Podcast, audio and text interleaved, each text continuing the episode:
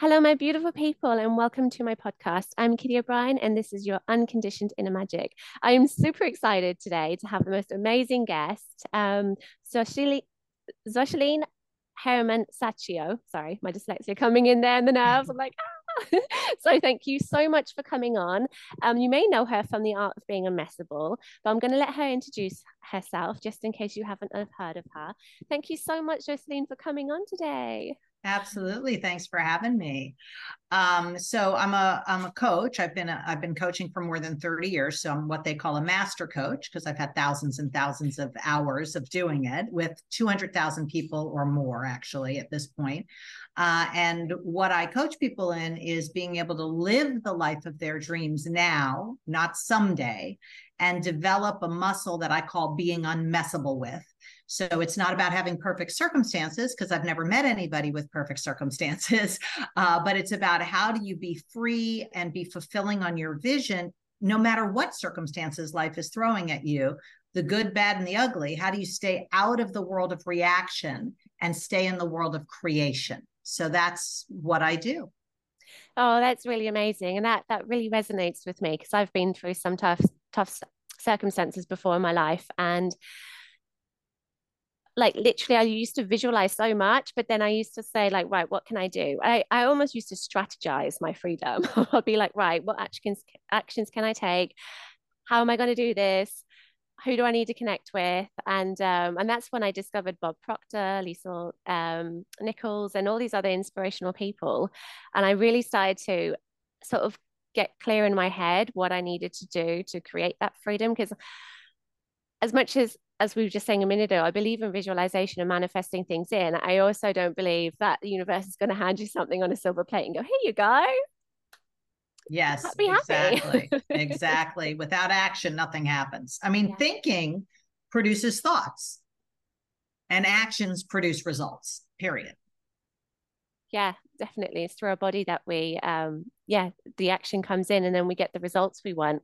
Um and something that i've i was actually listening to some of your other episodes and what really inspired me was you were talking about i hope i say this um in the correct way but like not working against things. Like if you were upset with something for example rather than like resisting it being so, sort of like open to it. And i i very much have that mindset as well because um, yeah, I fled domestic abuse and coercive control, and I was failed by the police system. I was failed by the courts. I was failed by like a certain charity who handed my perpetrator my new address, then blamed it on me.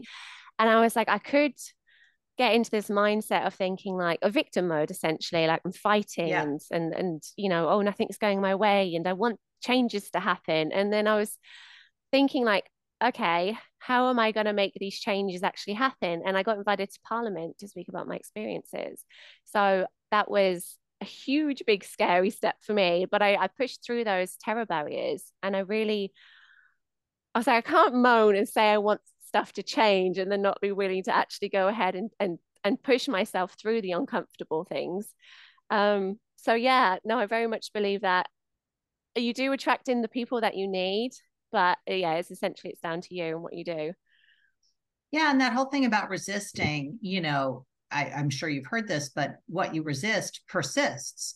So anything that you're butting up against it needs something to butt up against. So as long as you're butting up against that it's going to have a place to battle. So you know my favorite mother teresa story is that she said i will never go to an anti-war rally but I'll go to a peace rally any day because anti war is reacting to something. Yeah. Peace is a creation. So those are those two worlds of reaction and creation. You're either fighting something in the world of reaction, but if there's nothing there, if it's a blank canvas, the question is what's your vision? What are you mm-hmm. creating? What are you what is your dream? What is your goal? What are you out to manifest? Okay, now what actions do I need to take to fulfill on that? Not to resist and fix and change what's so, but to create what's possible. Yeah. I've got to I've got to tweak that still because I yeah. still look at stuff and go, I, you know, you it's almost like I I want to will it into existence through force, and I know that that's never gonna you know uh, be productive. Um, but no, that's well. Really it's also just takes more that. energy. You know, yeah. it's exhausting. Force is is is very exhausting Power is flow. It's not exhausting. It's very natural.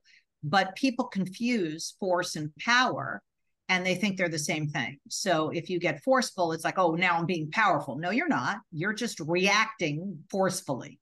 Mm. Yeah, that's a really good way to put it, actually. Yeah. Oh, thank you for that. Um, sure. Because like my, I try and work with people rather than against them, and that sometimes that takes that's really difficult, especially when you yeah. despise them.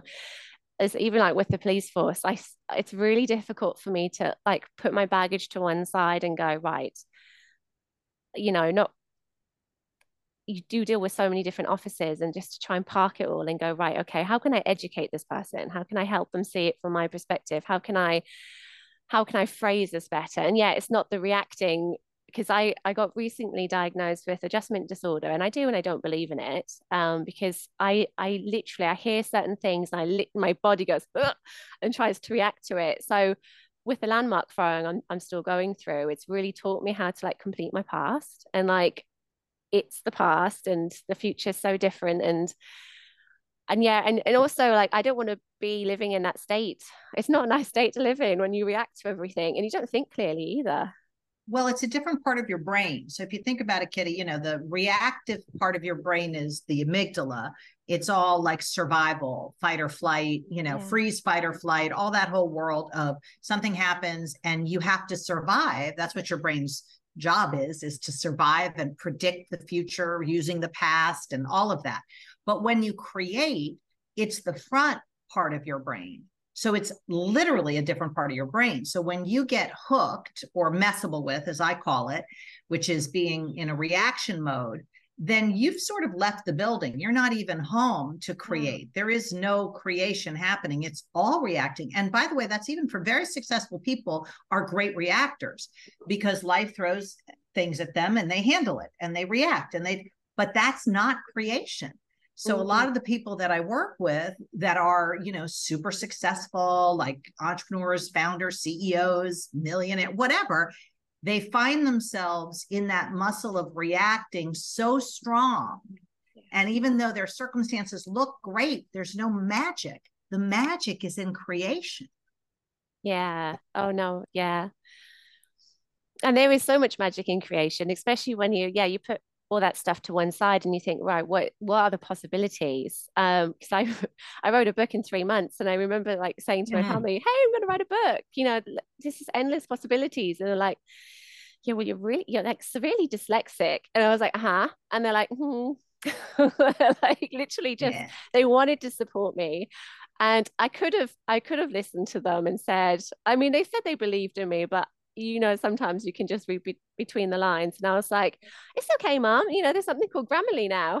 So it doesn't matter if I'm dyslexic or not. That's right. Exactly. Between AI and Grammarly, and eh, there's, you know, you could write a book this afternoon yeah so that was like such a big accomplishment for me but my my little boy's got autism as well and i was very sleep deprived um, and i still pushed through it all because i thought i could tell myself all the reasons why i couldn't and there's that saying um oh what if i fall but or like what if you fly and i'm like i'm going to go with the flying version here and, and just see what happens but yeah. the book has opened up so many possibilities for me and actually i started this podcast from the book because i was Beautiful. just like let's just do it and um, I had to fight through a lot there actually because I, I, had my vision and I was like, oh my god, it's so perfect. And like sometimes when I talk, I get muddled up with my words or I speak backwards, and and I think the, the first, the, the trailer episode, I must have recorded about six times. And I was like, oh, do you know what? We're just going to go with this. It That's right. Matter. Exactly. Don't be in speak. what I call perfection paralysis. It's eh, who cares?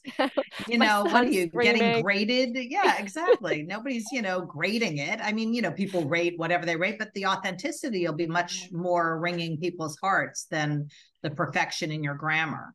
one of my friends very lovingly said to me, she said, Kitty, you can show everybody that you can just do it and nothing has to be perfect. And it's okay if you're a mom and you got someone screaming in the background. And she said, You make it okay for everyone else. And I was like, Okay. That's a big compliment. Coaching. Yeah. So even with my little laptop here. But no, my, I'm very thankful my mom's taking him out today. But um, oh, thank you so much. Do you have any tips for people? So I work with a lot of people who have led um, high high conflict environments and I go into telling them about like the subconscious mind and the conscious mind, and I try and teach them a little bit about the conditioning and like we end up where we end up because you know things happened in the past and conditioning. But any like for anyone who really wants to like, I don't know, li- li- like just start. How can I phrase this? So many of the ladies I work with, they can't even see the future. It's just yes, that now. happens. It's like tunnel vision. Do you have yeah, any that like, survival brain. I mean, you know, listen, in a very real way, if you're under a physical threat, you Yeah. are in survival. It's appropriate to survive Yeah. in those situations. But what happens to the brain is when you're no longer under that physical life threatening situation, your brain still functions as if it is. yeah, So things occur as threats that are not actual threats to your life, like calling somebody up to ask them for a job, occurs as scary as the hand coming down or the fist coming down. You know, it's traumatic. yeah, So your brain retains that kind of, you know, anything that's a, a highly emotional memory burns deeper in your brain than things that are just, you know, whatever's happening is happening. So it has more muscle than um than you'd want it to have. So it kind of, you know, is hardwired. So it takes a lot of discipline to unwire that and wire a new neuronal pathway. So a Mm. lot of what I coach people in is is getting related to reality right now because in reality you're actually in a room and there's nobody coming for you and you're fine so all that trauma from the past isn't if it isn't isn't happening right now if it is happening right now it's different coaching obviously but if you're you're physically safe right now then the job is to create a new game for your brain so something that is vision based versus survival based, because that will take more effort because it's a weaker muscle. So if you think of it like muscles, you have an atrophied muscle of vision and an overcompensating muscle called survival. And you want to start to give this one a rest and exercise the new one for vision Mm. and acting from that space. So that's uh, most of the work that I do with people is giving them strategies and accesses to that world of creation and vision and dreams versus that world of reaction and survival and management and like that. Mm, yeah, no, that makes a lot of sense. Because I start them off with like, let's make a vision board. Just eh, like visually, re- like that really helped me to have my visual board. I hid it away for a long time before I was brave enough to hang it on the wall. i was like, I didn't want people looking at it going, why is there a Ferrari up on that board? But, um, but yeah, so visually, I, I help people and I start off down that route and um, journaling as well. So it's it's very much like little baby steps I do at the moment with them. Um, but no, that makes a lot of sense how you've just phrased that. Um, so thank you for sharing. Um, oh, I've, I've got so many like questions that just want to pop straight into my head. So how did you how did you start? Like, where did the art of being unmessable come from? Was it like how did it be? How was it birthed into being?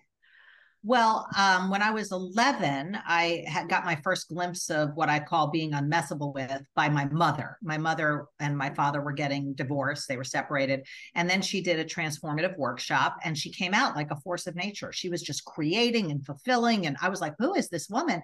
And that was the essence of being unmessable with. I didn't have the word for it then.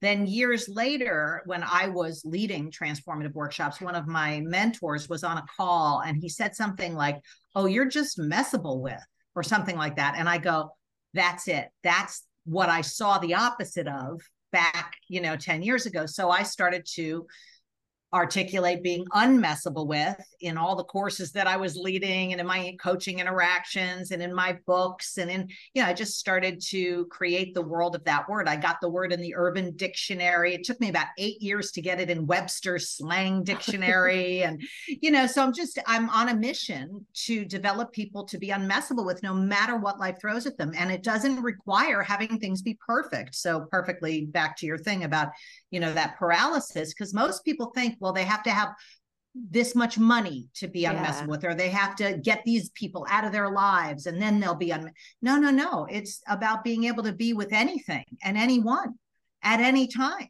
under any circumstance and not lose who you are mm. and that sense of vision and acting from your vision so you don't get hooked you're like you're not down for the count you're able to act from that space of magic and creation and not be reacting surviving managing looking down like you said you know looking down and dealing with what's happening right? No no no. That is the worst place to live. And mm. most people live there even if they're not physically threatened or even if they have enough money to it doesn't matter. They're in a mode of looking down and in. And what i'm committed to is that people have the space to look up and out and take actions from there because that's where you're going to be really fulfilled like more than just a nanosecond and then on to the next goal it's like a sense of fulfillment rather than an op- like a an objective to get to yeah I guess the first time for me when I started looking up and out was actually through the use of my tarot cards. Mm. Um, I wasn't allowed to use them with when I was with my my ex, and um, so I'd wait till he passed out from drinking, and then I would like sneak upstairs and use them. And it was just like, oh my god, there's a whole new world out there. so, and they really helped me. Just yeah, to be able to look out of the situation I was in and and actually like essentially plan my escape and and it was just so like I don't want to say the word enlightening, or it could, could be actually. Could be um, sure. Yeah, it was just like it felt like I could see through the fog actually. Yes. And, um, I still use them now. I mean, I used them before I went to speak in Parliament, j- just because they give me so much comfort, and also they just I, I love the way the like sometimes I, I I like to use the books with them because each deck has their own sort of like each card has its own different meaning with the various different decks and mm-hmm. stuff. And it was just like, just seeing things from a different perspective really opened everything up for me. Just being able to see it yeah. from different angles and stuff. And and yeah, I actually suffered a lot of memory loss. Uh, my hair was falling out. My that's when I realized I was in domestic violence because my body started failing, and I was like, "Oh, hang on, it looks like I'm dying in that picture." That's not right. and well, you certainly don't look like that now. So. Oh, thank you. It's taken a lot of inner work, but not to the point where I keep going back to do more inner work and more inner work. Because I think like you get stuck in that cycle of doing like 10 manifestation courses and actually you're, you've not got anywhere. And um, yeah. through me, it's it's just like getting the inspiration I need from various things or books or people or um, the tarot cards and actually just just being opening. And uh, do you know what really was one of my biggest lessons was asking for help. You know, I wanted to help everybody. I was such a people pleaser, but I couldn't accept help. I was like, oh my God, wait, like, what? No. So you know, actually, that's most people. Most people yeah. are, are are desperate to contribute to people, yeah. but they don't need anybody. Yeah. So it's a dilemma because everybody loves to contribute and nobody wants to be contributed to. And it becomes a little bit of a bottleneck for humanity. Yeah. And that's one of the things I train people in in my in my group coaching programs and one-on-one is making requests. Because if you're not making at least five requests a day, then you are in do it alone mode, which is not a smart mode to be in. You're going to end up in survival and overwhelm and burnout. Yeah. I think, yeah. I mean, I did. I, I actually ended up being homeless when I left and I, I got housed by a charity. And that was like for me, I just sitting with those feelings of, of being housed by a charity and being like having to accept people's help and um and yeah and everything got donated to me and and and after that after I moved past that I was like right now I'm open to actually receiving like and I can receive so yes. much more and and it, yeah it just really um it changed things for me on a, like a really big level so and that's what I try and inspire people nowadays to like be a little bit more open and and stuff like that and and um and actually my well, relationships be, are so much better well i'm sure if you let people contribute to you that would be you know it's horrible to be in a relationship with somebody who doesn't let you contribute to them. It's like you know being yeah, in a relationship with a brick wall you know? Yeah. but you know charity has i think a lot of stigma now because it's oh then i'm needy or something. But really to be charitable is is a is a uh, an asset you know, to be mm. somebody who's charitable back in the day, that was a very high level of being you know yeah. and now it's it's more like well it's about an organization that's set up to give to people in need so it, it creates a, a negative connotation if you're at the other end of it you know the receiving end so you know i would i would start looking into the word of charitable Like, what is that? You know? Yeah, definitely. And like even just lining up in the queue for the food bank, I had all these stories in my head that people were staring at me, and you know, and it was very much like going inward again. And then I was like, uh, hang on, like this is just in my head. I'm. I'm making I'm like I'm almost like imagining what other people are doing when they're not actually doing it, which is unfair on that person because they're just walking down the street, you know, minding their own business. So yeah, I've really had to um I've come such a long way. And um yeah, That's and it, it takes time though. I think I was so used to instant results. I instantly wanted stuff. Even now I battle with that. Just wanting stuff like now, but actually having to learn patience as well. Um, which has been a big learning curve for me. And persistency, just being persistent at something and building your dreams and and if like failure not actually meaning that you failed. it just means Well, it, it does mean you failed, but it doesn't mean you're a failure. yeah. Well, yes, I that's well put. You know, Michael Jordan, an American basketball player, he's failed at make at the shot um, a bunch of more times than he's made the shot, but he's not a failure.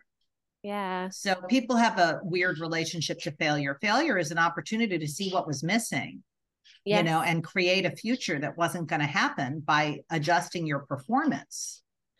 yeah and i think when you yeah exactly and when you think of inventors god they must like their stuff goes wrong most of the time and it's only that breakthrough moment where it actually works and then they're like Yeah. you know so And that's what scientists do. They dwell in an area, they dwell in an area until all of a sudden there's a pop through, a breakthrough.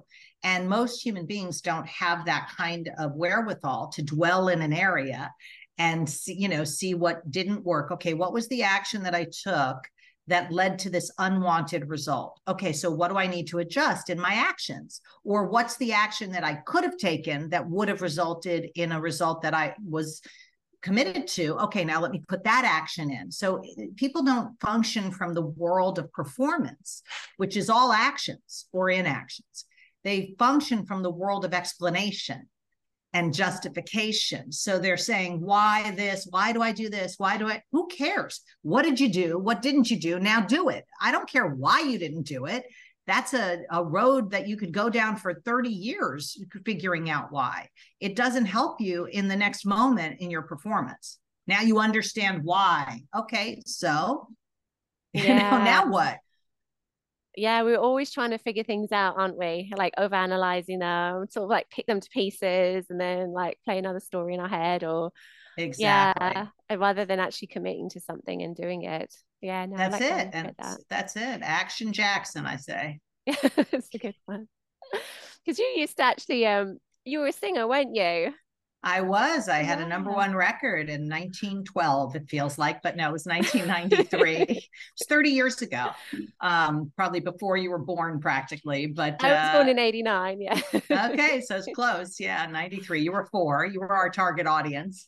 Um, but yeah, I was in a group called Boy Krazy, and that was, you know, a dream that came true. And that's when I got on a mission to have people live the life of their dreams Yeah. because that happened for me when I disappeared a li- limiting belief. And I really thought for 15 years, you can't do your art as your career. So, although when I was little, I wanted to be a singer, I just, I mean, obviously you can't do your art as your career. So, I convinced myself of that and had evidence for it and saw through that lens so i would find the evidence for it. And then i was in a transformative workshop in my in my early 20s and i saw that that wasn't the truth. It was a possible view. And it disappeared and within 3 months i had a record deal. And i said if i could do this in 3 months after 15 years of dreaming about it like someday and have it happen that quick other people can too. And that's when i got on my mission to develop people in living the life of their dreams and being unmessable with That is amazing. That is so inspiring. Because I think, yeah, like when you, I guess when you look at like the universe, like our perception of time is very different to like nature doesn't like, oh, how am I trying to put this? Like if we think something is going to take a long time to the universe, it could take like instantly happen. If, if you know what I'm trying to say. totally i mean time is made up also. I mean you know your views and beliefs are made up and so is time. There was a time where time was cyclical. Now we're in a linear system of time. Okay. But in reality there really is no future or past. It's just right now. And why those things that happened in your past that were so traumatic seem like they are real is because they're still there for mm. you you know it's it, they're there for you right now. But there's a million things that happened to you in the past that aren't there yeah. Because you didn't your brain didn't click into them and hardwire them. So it's those moments where we make decisions about people or life or ourselves that stick with us not because they happened in our past but because they're there right now. And they're in the future we're living into right now. They're shading and coloring our view of people and ourselves and life. Mm. so and the future's not real because it hasn't happened yet. So anything you're thinking the future is is just a made up thing right now. So it's all right now ultimately. Yeah. oh yeah like the future isn't made tomorrow it's made today. So yeah. through the actions that you put into place. Yeah.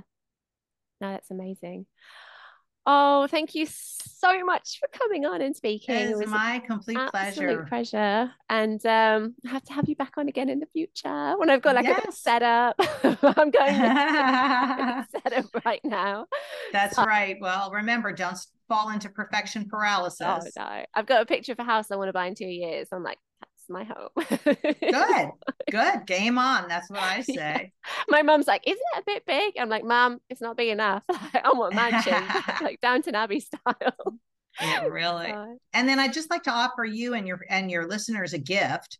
Um, it's a five day free program called the Promise Game, and it'll get you started on the muscle of creating versus reacting and starting to create your life day to day. So it's like a five day free program. It's very simple, it's fun, and it produces some nice little miracles that you would like.